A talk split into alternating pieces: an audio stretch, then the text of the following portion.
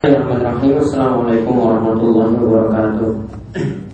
Alhamdulillah wa wa Wa na'udhu billahi min sururi anfusina wa min sayyati amalina.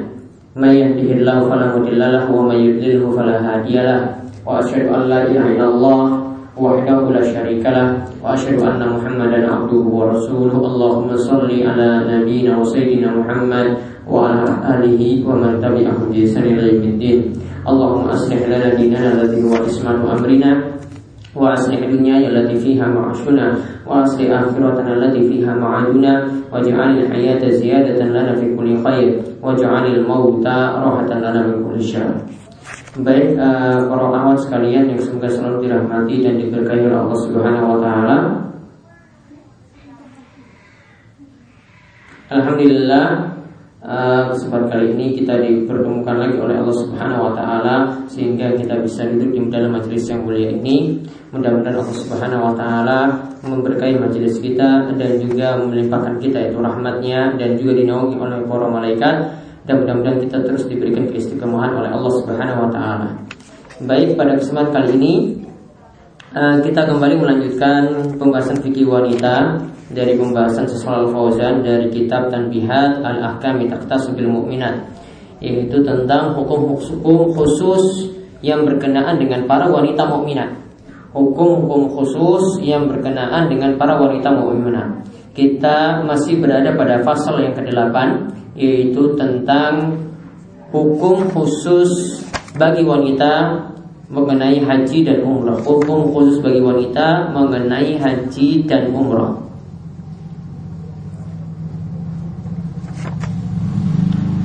Baik, kita sedikit mengulang pembahasan tentang uh, poin-poin yang telah kita bahas kemarin. Ya, yang poin yang pertama yang telah dibahas oleh Syekh Fauzan yaitu tentang masalah hukum haji.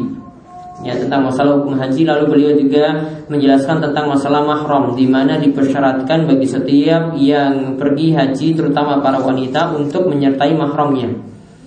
Kemudian dipersyaratkan lagi kepada para wanita yang ingin berangkat ketika dia sudah bersuami maka hendaklah meminta izin kepada suaminya. Kemudian telah dibahas pula tentang uh, bagaimanakah melakukan badal haji. Ya, bagaimanakah melakukan badal haji atau umrah. Ya, itu yang jadi pembahasan kita pada kesempatan sebelumnya.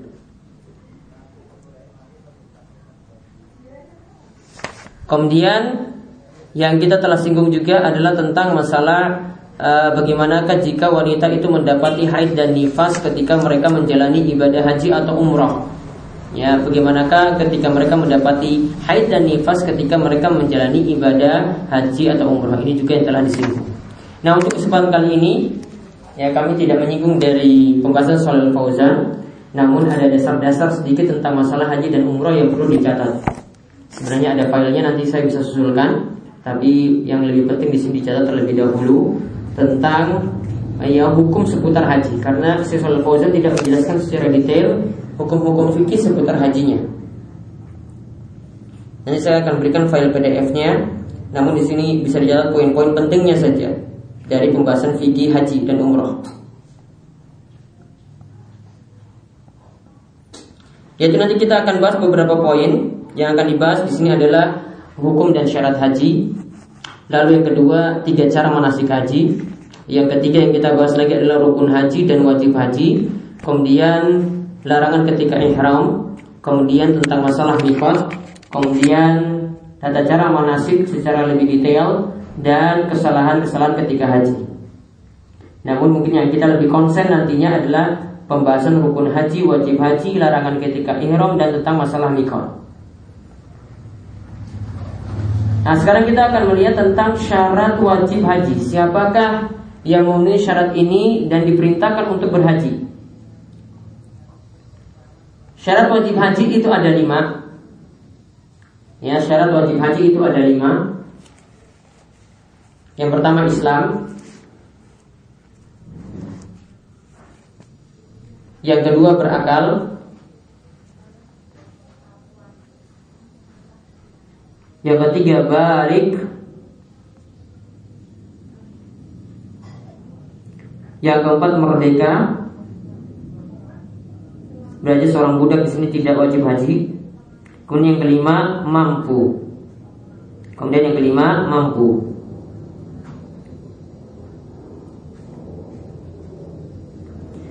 Adapun syarat mampu di sini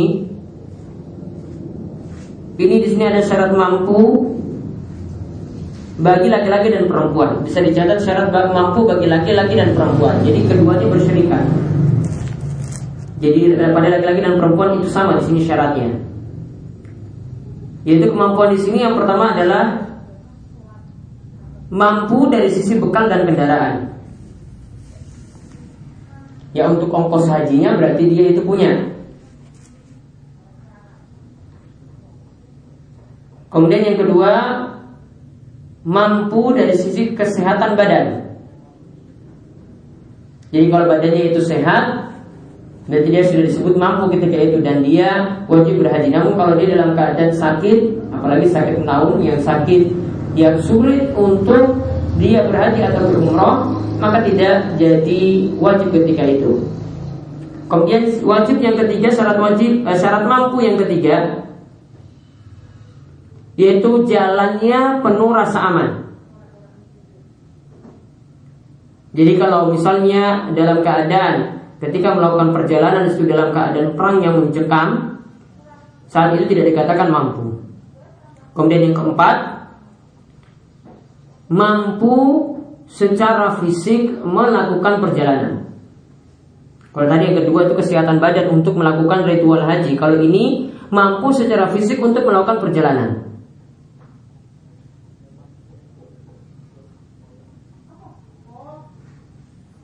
Nah kalau tadi disebutkan mampu dari sisi bekal Ya mampu dari sisi bekal itu yang dimaksudkan apa? Yaitu dari sisi bekal di sini kata para ulama yang pertama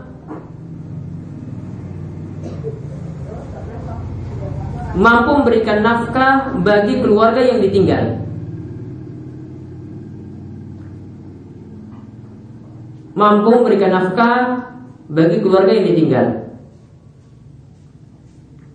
Kemudian mampu dari sisi bekal ini juga yang kedua mampu memenuhi kebutuhan keluarga berupa tempat tinggal dan pakaian. Mampu memenuhi kebutuhan keluarga berupa tempat tinggal dan pakaian. Kemudian yang ketiga, mampu dari sisi bekal di sini yang dimaksud adalah mampu dalam hal penunaian utang mampu dalam hal penunaian utang. Nah, kalau kita lihat di sini tadi disebutkan nafkah bagi keluarga. Maka dalam masalah haji ini pun ini tetap diperhatikan atau diprioritaskan nafkah kepada keluarga. Kalau dia pergi berhaji kemudian dia tinggalkan keluarga dalam keadaan kelaparan, dalam keadaan miskin, maka saat itu tidak wajib haji. Dan kalau dia tetap pergi nekat untuk pergi berhaji, dia termasuk orang yang zalim. Begitu pula tadi disebutkan ada nafkah yang berupa tempat tinggal dan pakaian. Karena sebagian ini beralasan untuk ibadah atau bahkan beralasan untuk berdakwah sampai meninggalkan anak dan istrinya itu kelaparan. Bahkan anak dan istrinya yang gemes-gemes kepada tetangga-tetangga yang ada di sekitarnya. Cuma karena alasan ingin berdakwah ya sampai tiga hari atau berdakwah 40 hari atau mungkin satu bulan. Ya dia berdakwah seperti itu. Dia tinggalkan anak dan istrinya dalam keadaan terlantar. Ini termasuk orang yang zalim dalam hal memberikan nafkah.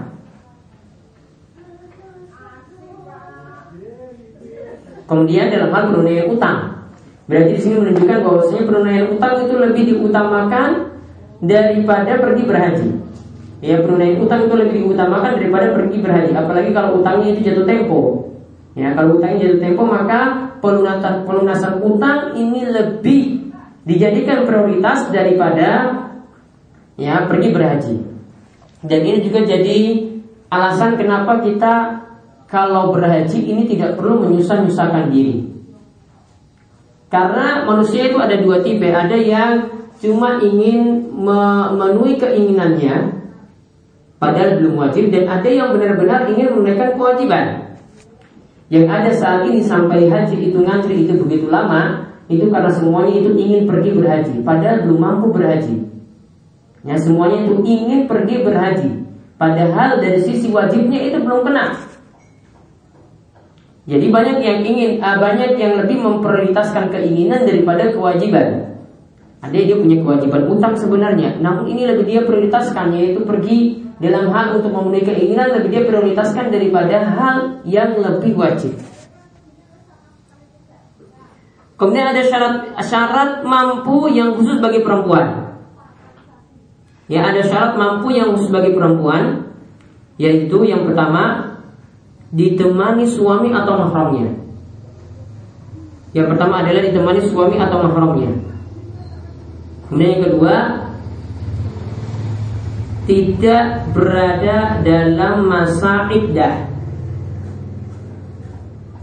Tidak berada dalam masa iddah.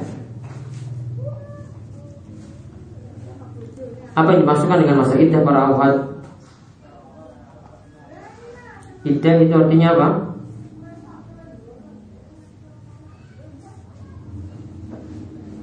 Yang dimaksud dengan iddah itu apa?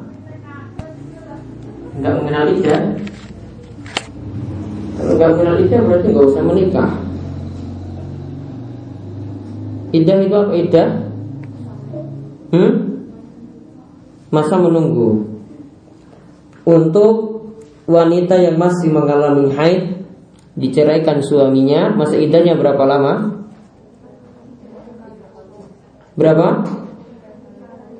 Tiga kali? Tiga kali? Tiga kali hulu? Nah, itu maksudnya apa? Haid atau suci? Ada yang katakan haid, ada yang katakan suci. Kalau pakai patokan haid, masa idahnya lebih lama ataukah pakai patokan suci? Tiga kali haid atau tiga kali suci, mana yang lebih lama kira-kira? Tiga kali suci. Maka Allah alam yang lebih amannya mungkin adalah pakai tiga kali suci. Tapi sini intinya ada khilaf di antara para ulama. Ya. Ada yang katakan tiga kali haid, ada yang katakan tiga kali suci. Untuk wanita yang tinggal mati suaminya, berapa berapa masa idahnya?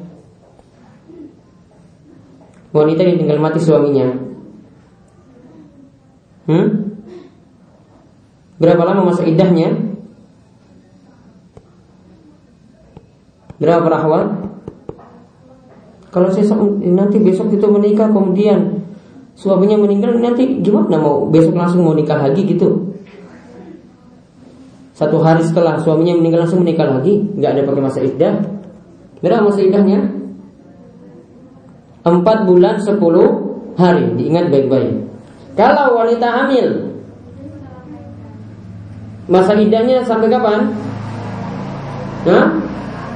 Sampai melahirkan Kalau wanita yang Sudah menopause Atau belum mengalami haid Atau tidak mengalami haid Berapa lama masa idahnya? Hah? Salah satu ashur Yaitu selama tiga bulan. Itu diingat baik-baik. Jadi kalau selama masa iddahnya tadi Selama wanita tadi itu mengalami masa iddah Maka dia tidak dikatakan mampu Untuk berhaji atau umroh Jadi tidak boleh berhaji atau umroh ketika itu. Dalam masa iddah itu masa menunggu. Jadi tidak boleh melakukan ya aktivitas haji atau umroh saat itu. Jadi misalnya ada yang mau diceraikan oleh suaminya Atau suaminya itu meninggal dunia. Kemudian dia punya keinginan ingin umroh Maka ketika itu tidak boleh dilakukan. Karena saat itu syarat ini tidak dipenuhi. Nah kemudian itu tadi berkenaan dengan syarat wajib haji. Sekarang syarat sahnya haji. Ya sekarang syarat sahnya haji. Syarat sahnya haji itu ada empat. Yang pertama Islam. Kemudian yang kedua berakal.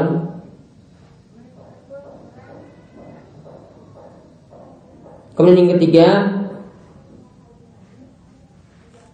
Mikot zamani Mikot zamani Artinya haji itu dilakukan pada zaman atau waktu tertentu.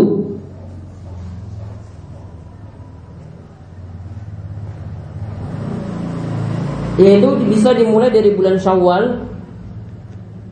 Setelah bulan Syawal itu bulan apa?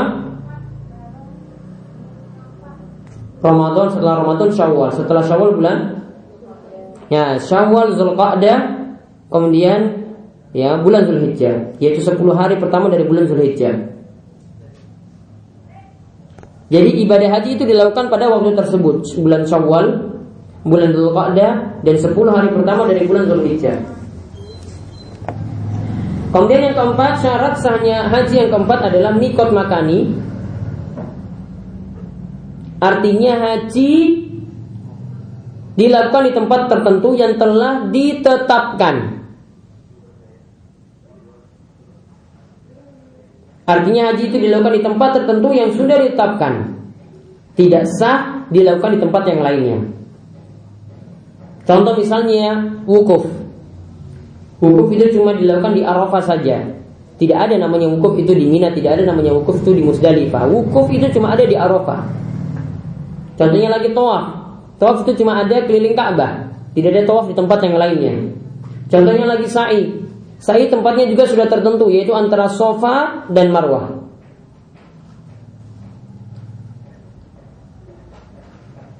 Kemudian selanjutnya tentang tiga cara manasik haji. Nah nanti ini bisa dipilih manakah cara manasik yang ingin kita kita tempuh. Yaitu perhatikan ada tiga di sini. Yang pertama ifrat. Ifrat itu dari kata mufrad. Mufrad itu artinya berapa? Tunggal satu. Berarti kalau ifrat dimaksudkan dengan manasik haji ifrat itu artinya cuma melakukan haji saja. Jadi dia datang ke ke Mekah itu dia cuma melakukan haji saja. Dia tidak ada niatan untuk umroh atau dia sudah pernah melakukan umroh, dia cuma datang untuk haji saja. Dan hajinya nanti cuma mulai nanti dari tanggal 9, tanggal 10, Ya tanggal 11, 12 Cuma 4 hari dia bisa rampungkan. Kemudian yang kiron. Kiron itu artinya pasangan. Ya kiron itu artinya pasangan. Kalau pasangan berarti kan dua Berarti digandengkan. Eh, Jadi di situ digandengkan antara haji dan umroh. Dalam satu kali manasik yang digandengkan haji dan umroh dalam satu kali manasik.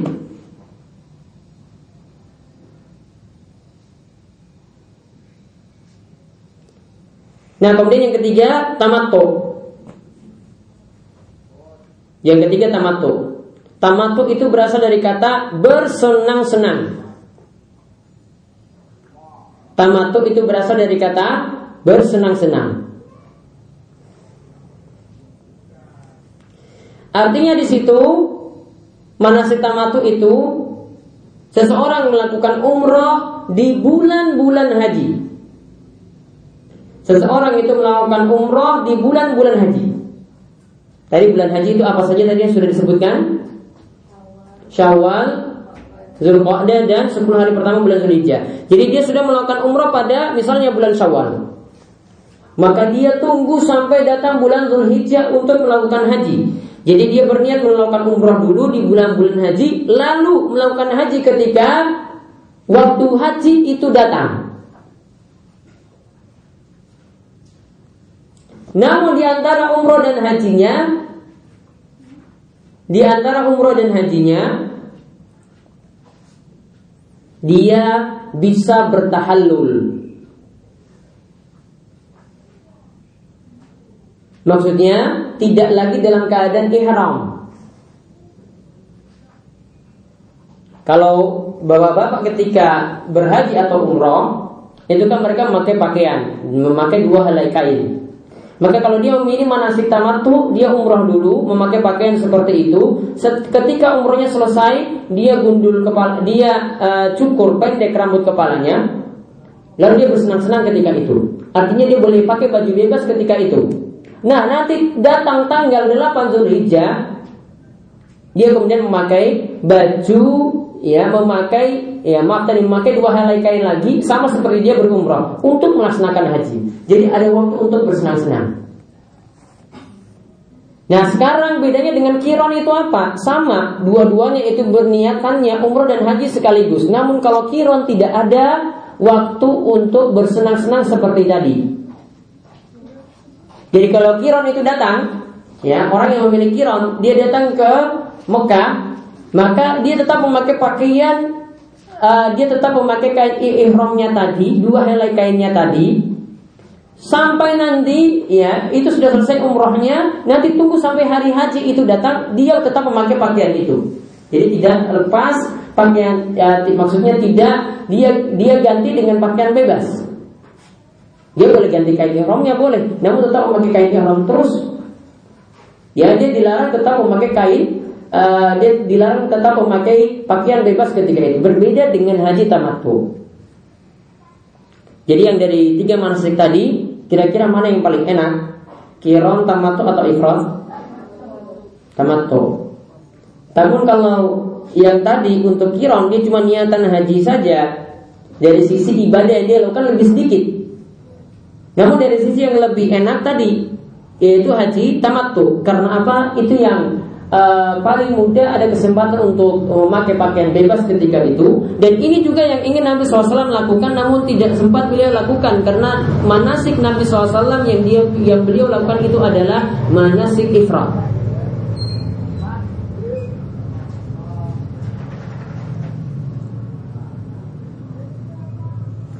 dan Bedanya lagi antara ifrat dengan kiron dan tamatu. Kalau kiron dan tamatu itu ada kewajiban hadiu. Kalau untuk ifrat ya itu tidak ada. Jadi kalau orangnya kere sudah pernah berumroh, maka dia pilih yang ifrat saja. Itulah yang dilakukan oleh mahasiswa-mahasiswa yang ada di Arab sana. Ya, kalau mereka itu kere, ya tidak punya uang untuk bayar hadiu, hadiu itu 400 real. 400 real dikalikan e, eh, 3000 jadi berapa? 1 juta 200 ya kan? Itu satu kambing misalnya. 400 rial kalau dia tidak punya sudah. Dia lebih memilih ini memilih untuk melaksanakan ifrat ya. Karena untuk kiron dan tamatu ada kewajiban haji. Kalau tidak mampu untuk menunaikan haji nanti diganti dengan puasa. Intinya di sini yang paling uh, bagus atau ini yang paling di, dipilih oleh para ulama dan ini yang lebih afdal adalah manasik tamatu manasik tamatu itu yang paling afdal dan tadi itu lebih mudah daripada yang lainnya.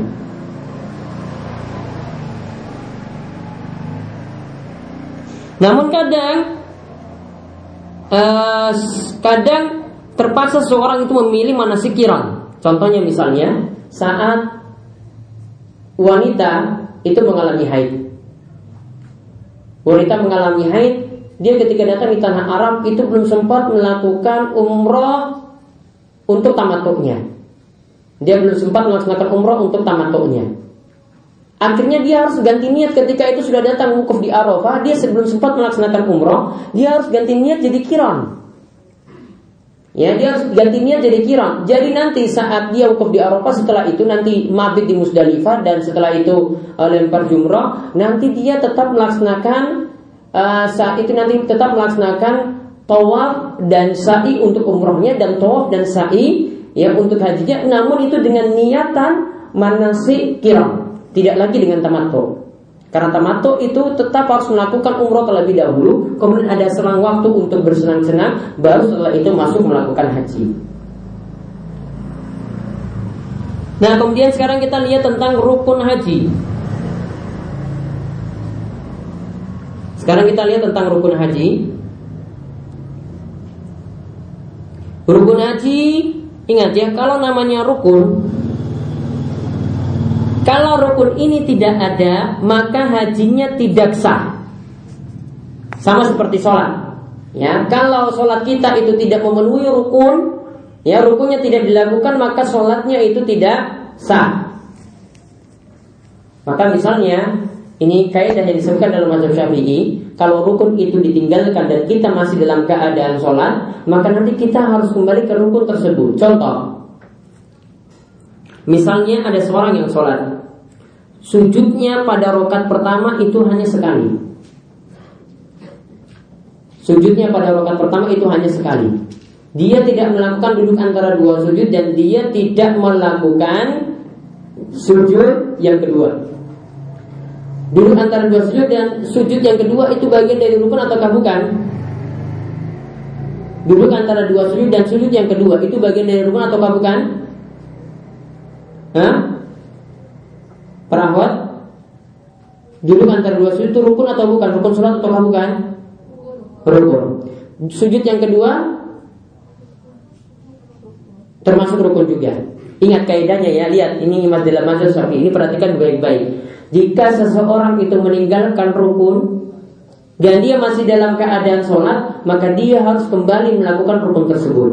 Jadi misalnya kalau yang sholat tadi dia berada di rokat yang ketiga, ya ini sudah berada di rokat yang ketiga, lupa tadi, ya. Pokoknya dalam pikirannya itu dia jadinya ingat tadi saya cuma sujud sekali, pada rakaat pertama, maka dia kembali melakukan sujud tadi, dia kembali ke rakaat yang pertama. Tadi kalau sudah sudah sujud yang pertama, berarti dia sekarang posisinya adalah duduk antara dua sujud, lalu dia melakukan sujud yang kedua, lalu melanjutkan lagi rakaat yang kedua, lalu melanjutkan lagi rakaat yang ketiga. Maka rakaat sebelumnya jadi jadi tidak teranggap kembali ke rakaat yang pertama. Karena di situ ada rukun yang ditinggalkan. Jadi rukun ini ketika ditinggalkan tidak bisa diganti dengan sujud sahwi. Jadi misalnya, ya tadi lupa tadi sujud yang kedua dan duduk antara dua sujud. Maka di sini kalau kita lupa seperti tadi tidak bisa nanti terakhir sudah saya sujud sahwi saja. Tadi lupa saya tadi saya tutup dengan sujud sahwi. Kalau rukun yang ditinggalkan tidak bisa cukup dengan sujud sahwi. Beda kalau uh, diistilahkan dalam mazhab Syafi'i dengan sunnah abad atau dalam mazhab Hambali dengan wajib sholat. Contoh sunnah abad atau wajib sholat itu apa? Ya, wajib sholat. Taruhlah mazhab Hambali lah. Biasanya di sini sering, lebih, sering dengar itu adalah mazhab Hambali. Apa wajib sholat contohnya? Atau nggak tahu? Apa sholatnya selama ini nggak betul ini? Wajib sholat itu apa? Wajib sholat atau dalam mazhab syafi'i dikenal dengan sunnah abad. Itu para akhwat ini kita nggak lanjut haji lagi nih. Gimana mau lanjut haji yang masalah yang simpel aja nggak bisa nih. Apa yang masuk sunnah abad dan wajib sholat? Atau wajib sholat? Contohnya apa? Hmm? Apa belum pernah dengar wajib sholat? Sunnah abad juga belum pernah dengar? Para ahwat Nggak tidur kan? Apa di sini ayo? Wajib sholat lah, istilah wajib sholat itu ada di, di kitab Al-Wajiz itu pakai istilah wajib sholat. Kalau di kitab Mazhab Syafi'i itu pakai istilah sunnah abad. Ingat kalau sunnah abad menurut mazhab Syafi'i kalau ditinggalkan maka sholatnya bisa diteruskan dan nanti kealpaannya tadi nanti ditutup dengan sujud sahwi. Contohnya apa di sini? Hmm? Contohnya apa? Jumlah rokaat kurang itu berarti banyak rukun yang dia tinggalkan. Contohnya apa? Kalau jumlah rokat kurang, ya, dia nanti kan tinggal kalau dia itu ragu-ragu dan bisa memilih, ya, maka nanti dia pilih yang dia yakini. Namun kalau dia tidak bisa memilih ketika itu, ya maka milih yang paling sedikit. Nanti ditutup dengan sujud sawi. Ini kealpa dia ini kelupaannya di sini karena ragu-ragu. Ini berbeda dengan tadi kalau kita tinggalkan rukun atau kita tinggalkan wajib sholat atau tadi saya sebut dengan sunnah abad. Apa contohnya sunnah abad? Ada bacaan sholat? Contohnya apa itu maksudnya?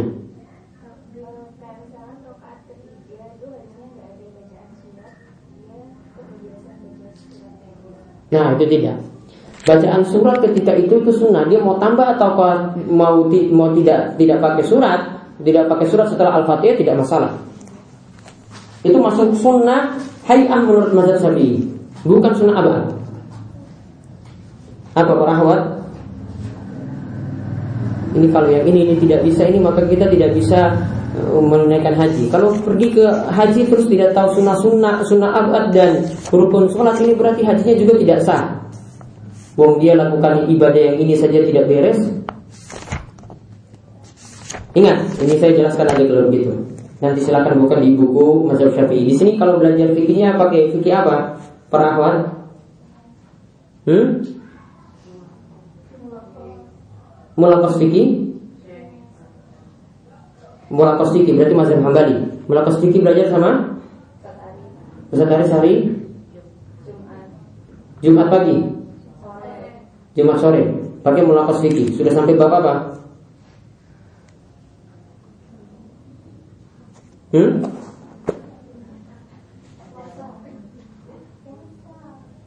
Sampai baru sampai toharo atau sholat? Hmm? Sudah sampai puasa, masya Allah. Berarti itu harus sudah lewat, berarti sholat sudah lewat. Harusnya sholat itu sudah bisa dipahami dari situ. Ada disebut dengan wajib sholat dalam kitabnya sholat Fauzan itu. Nggak mungkin nggak ada. Nah saya sekarang bantu. Kalau rukun sholat ya Rukun sholat Itu mulai nanti berdiri Kemudian baca Al-Fatihah Kemudian ruku ya dan tumak nina lalu itidal dan tumak nina kemudian sujud dan tumak nina kemudian duduk antara dua sujud dan tumak nina lalu sujud yang kedua ya kemudian dilanjutkan lagi ke rakaat yang berikutnya kemudian nanti ditutup dengan tasawuf akhir Tasawuf akhir di situ ada bacaan tahiyat dan juga ada bacaan sholawat itu semua masuk rukun. Ya, bacaan tahiyat akhir dan sholawat ketika tahiyat akhir itu semua masuk rukun. Lalu kemudian salam, salam juga itu masuk rukun yaitu salam yang pertama. Yang dimaksudkan dengan wajib sholat dan sunnah abad itu contohnya adalah tasyahud awal, tahiyat awal. Itu diingat baik-baik. Itu masuk sunnah abad atau wajib sholat. Tadi saya katakan tentang sunnah abad itu bagaimana jika ditinggalkan? Tadi saya katakan apa? Jika ditinggalkan sholat boleh diteruskan. Kalau sholat itu boleh diteruskan, nanti kealpaannya ini, kelupaannya ini ditutup dengan sujud sahwi. Karena yang ditinggalkan di sini sunnah abad. Yang Nabi SAW lakukan seperti itu ketika beliau itu uh, tidak melakukan tasawuf awal, beliau langsung berdiri ke rakaat ketiga, lanjut lagi ke rakaat yang keempat, Beliau artinya tutup sujud sahwi sebelum salam. Beliau teruskan sholatnya. Dalam hadis yang lain disebutkan bahwasanya kalau kita sudah dalam keadaan berdiri, ya dia kalau sudah dalam keadaan berdiri, maka tidak bisa kembali melakukan tasawuf awal duduk. Tidak bisa. Karena kalau sudah masuk ke rakaat ketiga, sudah tidak dalam keadaan berdiri tadi, berarti sudah masuk rukun sholat berikutnya. Sedangkan tadi tasawuf awal itu tadi saya sebut dengan sunnah apa? Sunnah abad. Mana yang derajatnya lebih tinggi, rukun atau sunnah? Rukun. Maka kalau sudah sampai ke ketiga tidak boleh kembali untuk mengejar sunnah. Ya, tidak boleh kembali untuk mengejar sunnah. Sebagian ulama katakan kalau dia turun ke rakaat kedua lagi untuk mengejar tasawuf awal tadi yang dia lupa padahal dia sudah berdiri sempurna, sholatnya batal. Berarti tinggal dia teruskan saja sholatnya. Paham ini ya? Ketika tinggalkan apa tadi?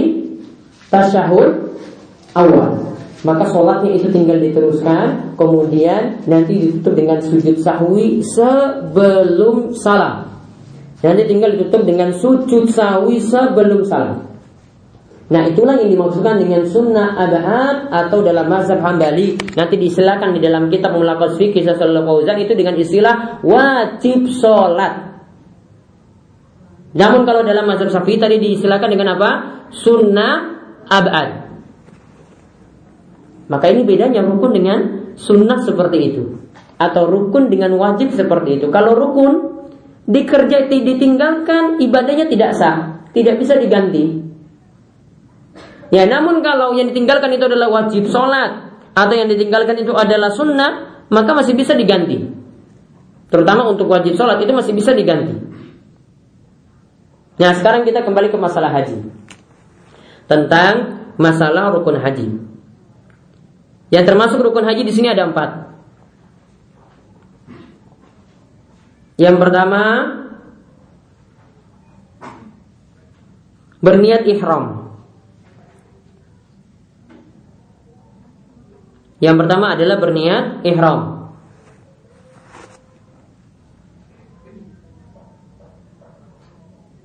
Yaitu niatan untuk masuk dalam manasik haji. Niatan untuk masuk dalam manasik haji. Asalnya kalau dia niatkan dalam hati saja itu sudah cukup. Asalnya kalau dia niatkan dalam hati saja itu sudah cukup. Namun yang diperintahkan di sini adalah dengan dijaharkan. Yaitu ketika dia berniat untuk ihram maka dia ucapkan misalnya kalau ini adalah ingin melakukan ibadah haji dan umrah atau ibadah umrah saja labaik umrotan Allahumma labaik umrotan kalau niatannya untuk haji dan umrah sekaligus Allahumma labaik Allahumma labbaik hajjan wa umratan. Nah, ini tinggal dibedakan untuk tamatunya dan kironya cuma dari perbuatannya saja. Jadi orang yang berhaji atau berumrah itu wajib untuk berihram terlebih dahulu. Yang dimaksudkan ihram di sini adalah niatan. Kalau dia sudah masuk berihram, maka setelah itu tidak boleh dia lakukan lagi larangan-larangan ihram. Nanti akan kita lihat tentang larangan-larangan ihram. Kemudian yang kedua melakukan tawaf ifadah. Yang kedua melakukan tawaf ifadah.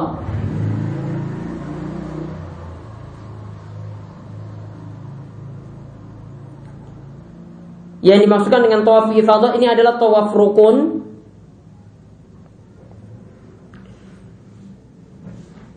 Yaitu keliling Ka'bah sebanyak tujuh kali.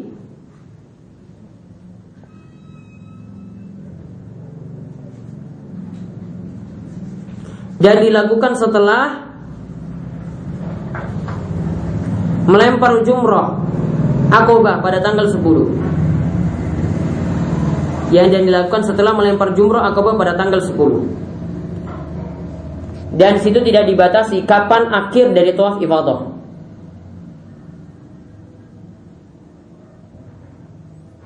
kemudian yang ketiga sa'i yang ketiga itu sa'i, yaitu sa'i yang bagian dari rukun. Yaitu sa'i itu berjalan dari sofa dan marwah.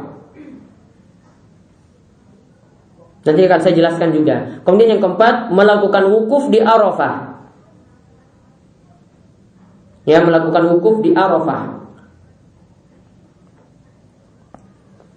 Nah, nanti tentang rinciannya, insya Allah akan saya kaji pada pertemuan berikutnya. Jadi tadi rukun haji itu ada ihram, kemudian yang kedua ada tawaf ifadah, kemudian yang ketiga ada sa'i, yaitu sa'i untuk rukun, kemudian yang keempat itu ada wukuf di Arafah.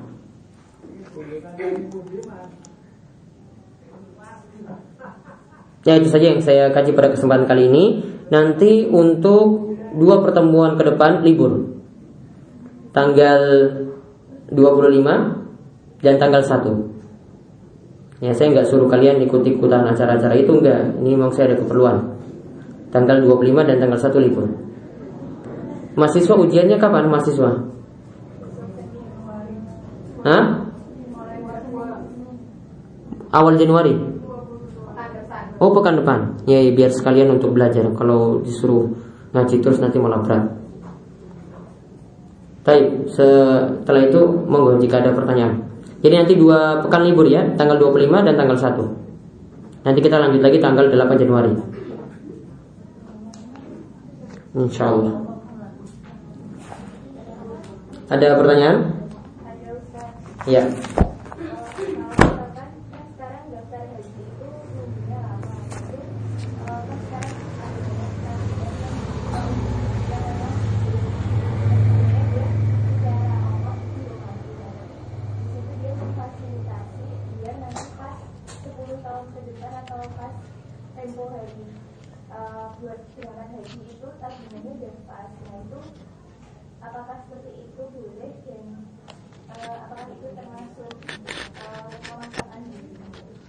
Baik. sebagaimana disebutkan dalam hadis ya bunyal Islam ala khamsin dan seterusnya dan untuk masalah haji itu sebagaimana disebutkan dalam hadis Jibril dikaitkan dengan masalah ini ya ini jika kalian itu dalam keadaan mampu maka tadi sebagaimana dijelaskan tentang kemampuan tadi dari sisi finansial dia punya bekal yang cukup untuk berangkat dan juga bekal untuk keluarganya maka di sini menunjukkan bahwasanya semestinya yang mau pergi berangkat haji sudah punya kemampuan finansial terlebih dahulu baru dia itu mendaftarkan haji. Namun karena prosedural yang ada saat ini itu memaksa kita mengikuti sistem yang harus daftar terlebih dahulu. Kalau tanpa pakai daftar terlebih dahulu maka kita sulit untuk mendapatkan ya jatah haji juga. Padahal ketika kita ketika itu kita sudah mampu. Ya, kalau memang diperkirakan saat itu kita nanti saat pemberangkatan itu sudah mampu untuk memenuhi itu semua, ya wallahu alam tidak masalah. Ya, namun dari sistem yang ada penalangan haji seperti itu, ya ada unsur ribanya. Ya, jadi yang eh, saya kritisi itu ya dari, dari sisi unsur ribanya tadi. Adapun dari sisi menabungnya tadi itu tidak ada masalah didaftarkan sekarang sambil menabung. Nanti ketika waktunya ya baru dia ya siap untuk berangkat haji. Walau alam dari sisi hukumnya sebenarnya tidak tidak dikenakan kewajiban bagi dirinya, ya. Namun kalau lihat prosedural yang ada saat ini terpaksa kita harus mengikuti prosedural tersebut. Allah alam. Monggo yang lain.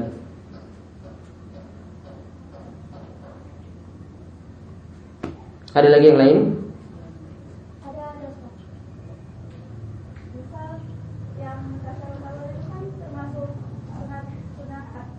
Kalau tasawuf awal, iya. Ya.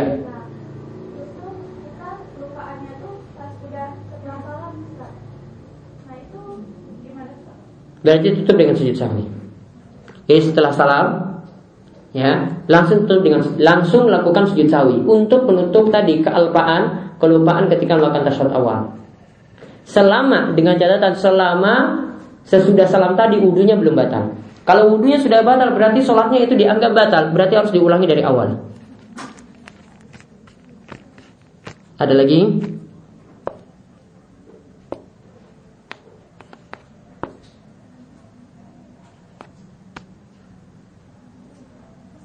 Ya.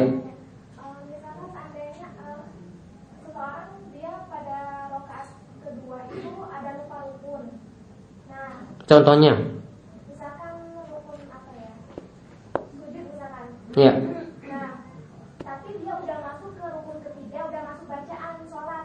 Ya. Nah, itu dia perlu mengulangnya rukun kedua tadi yang kurang yang kurang yang kurang tadi atau tadi tetap lanjut rukun ketiga itu? Eh, dia kembali ke rukun yang tadi yang ada ke di rakaat kedua. Tadi kan berarti dia lupa tadi ya, sujud. Dia cuma melakukan sujud sekali. Berarti kan yang dia belum lakukan itu duduk antara dua sujud dan sujud yang kedua. Dia kembali melakukan duduk antara dua sujud. Setelah itu lakukan sujud yang kedua. Setelah itu dia tasyahud awal, baru setelah itu dia bangkit ke rakaat yang ketiga. Walaupun sudah mulai bacaan karena yang dia tinggalkan itu di rukun, sebelumnya itu dia tinggalkan rukun. Jadi kembali ke rukun berikutnya. Kalau dia tetap lanjutkan sampai selesai, sholatnya jadi batal. Tidak bisa ditutup dengan sujud sahwi. Ada lagi? Ya.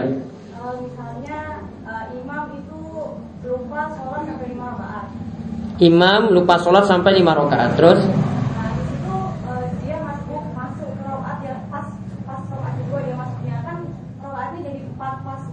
Ya. Nah itu udah gak perlu nambah lagi. Dia tidak perlu nambah lagi.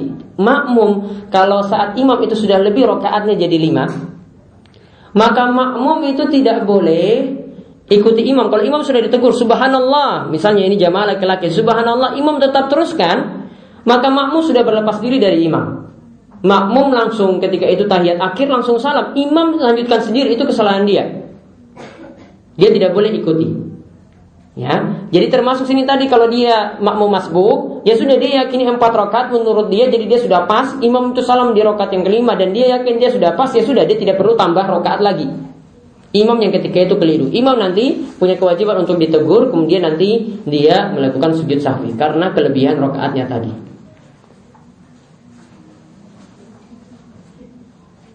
Ada lagi? mau tanya Ustaz. Iya. Ya? Hadiyu itu ini kita bayar baik kalau di sana itu praktiknya kita tidak nyembeli sendiri. Hadiyu itu kayak kurban. Jadi kita menyembeli ya menyembeli kambing atau patungan sapi atau patungan unta. Seperti kurban. Namun ini bagian dari ibadah haji, yaitu dia bagian dari ibadah tamatu dan ibadah kiron.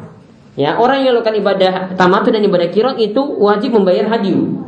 Nah, orang Indonesia itu biasanya menyebut dengan dam. Padahal itu sebenarnya bukan dam. Dam itu untuk menebus kesalahan. Namun kalau hadiu ini bagian dari kewajiban. Jadi lebih tepat istilahnya itu adalah hadiu bukan dam.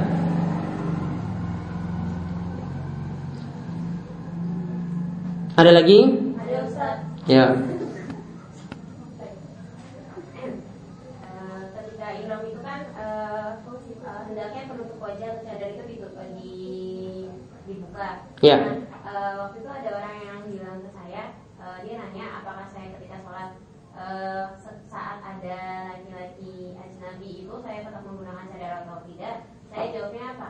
Tetap menggunakan. Lalu dia bilang untuk apa dipakai sedangkan saat ihram saja kita hendaknya untuk dilepas cadar itu bagaimana? Baik. Eh, aturannya kalau untuk sholat dan untuk eh, ketika kita itu ihram, wanita itu diperintahkan untuk membuka wajahnya. Kecuali kalau untuk sholat ada laki-laki ajnabi di situ, maka dia boleh menutup wajahnya lagi. Nah, demikian juga untuk ihram sama, dia boleh menutupi wajahnya. Namun menutupinya di sini yang aturannya itu ada. Menutupinya di sini bukan berarti dia memakai cadar. Ya, kalau cadar kan yang uh, para ahwat itu pakai kan pakai ikatan di belakang seperti itu, kemudian akhirnya ada kain yang menutup di depan. Ya, seperti ini tidak boleh. Ada bentuknya yang dilakukan, ya, bentuknya yang dilakukan ini seperti kita menutup kalau para wanita itu menutup wajahnya gitu saja ketika dia dia misalnya wajahnya dalam keadaan terbuka, lalu dia ambil sehelai kain, kemudian dia tutup wajahnya, dia tidak pakai cadar. Namun karena ada laki-laki asing di situ langsung dia tutup wajah seperti itu. Nah, keadaan dia saat itu dia tutup wajahnya seperti dia menutup dengan jilbabnya sendiri. Maka sebagian uh, sebagian uh, wanita melakukannya itu dengan dia putar balik kain cadarnya. Kalau biasanya kan ikatannya kan ada di belakang. Namun ada bentuk cadar yang lain. Jadi cuma ditarik saja, jadi dibalik putar di belakang, ya.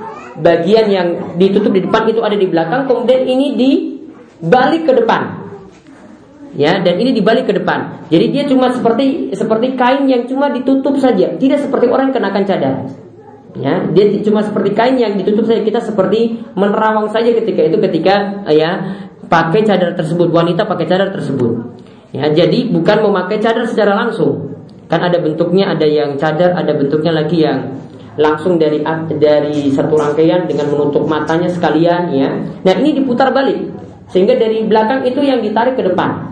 Nah, akhirnya jadi seperti kain yang menutupi saja ketika wanita itu berjalan. Nah, kalau bentuknya seperti itu tidak ada masalah. Namun kalau seperti itu tidak bisa dilakukan maka baiknya tetap dibuka cadar tersebut. Ada lagi?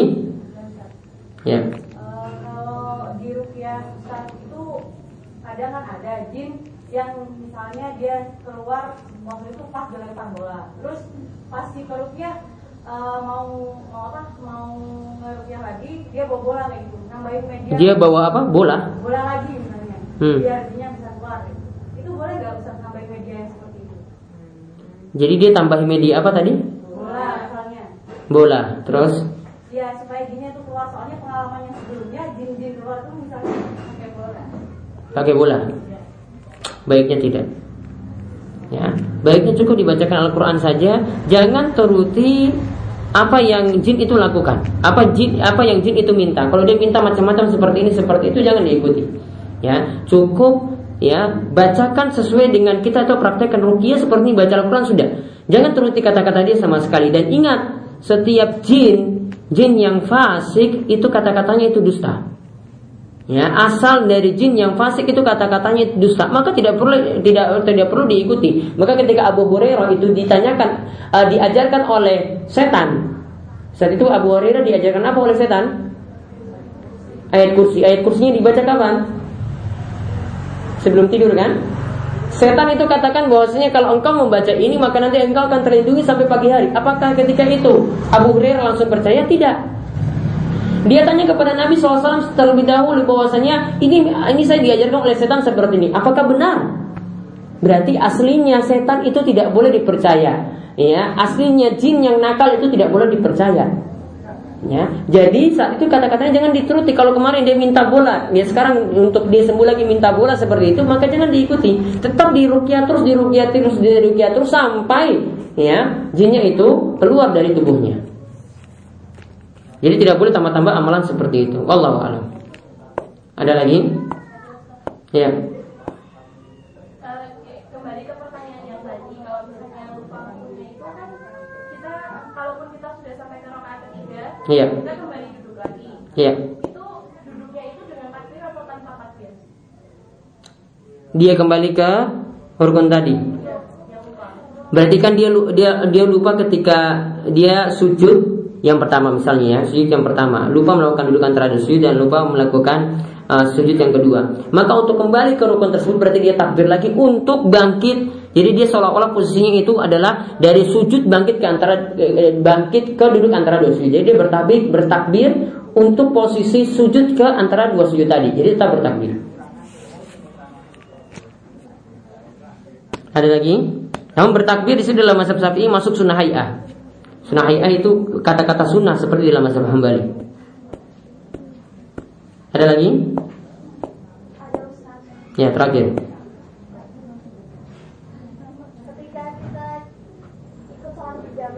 Hmm. Hmm. Hmm. Hmm. si imamnya itu berdiri tapi kita sebagai makmum malah duduk antara eh, duduk pas yang awal nah terus kita baru sadar pas imam itu ruku Hmm. dan kita itu salat terus kita gimana Ustaz? Berarti imam dia lupa tasyahud awal maksudnya. kita Makmum yang lupa tasyahud awal. bukan makmumnya itu harusnya kan rokaat keempat ke apa Makmum itu masbuk. bukan Terus? Mak- makmumnya yang mau sholat harusnya kan rokaat keempat berdiri tapi dia itu malah duduk eh malah tasyahud awal Oh, malah tasyahud awal. Tapi dia tidak ketinggalan kan dengan imam aslinya.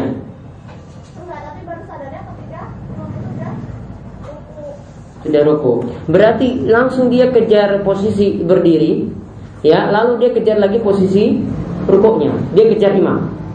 Namun dengan gerakan yang normal saja. Adapun kealpaannya ketika itu nanti sudah ditanggung oleh imam. Ya, kealpaannya ketika itu sudah ditanggung oleh imam. Dia cuma kejar rukunya saja. Yang kejar rukunya baca Al-Fatihah langsung ruku lagi, kejar imam, ya. Jadi ketika itu di- dimaafkan karena ada kelupaan di situ. Namun apakah dia mesti sujud sahwi karena kelupaannya di sini tidak? Ya, kelupaannya tadi ditanggung oleh imam. Ya, kelupaannya ini ditanggung oleh imam. Sampun ya? Ya, baik. Itu saja yang kami sampaikan untuk kesempatan kali ini. Mudah-mudahan bermanfaat. Yang mudah-mudahan kita terus diberikan keistiqomahan dalam ilmu dan amal. Dan mudah-mudahan kita terus ya diberikan kesehatan dan umur yang berkah. Demikian. Subhanakallahumma bihamdika asyhadu an la. Assalamualaikum warahmatullahi wabarakatuh. Monggo nanti bisa dibagi untuk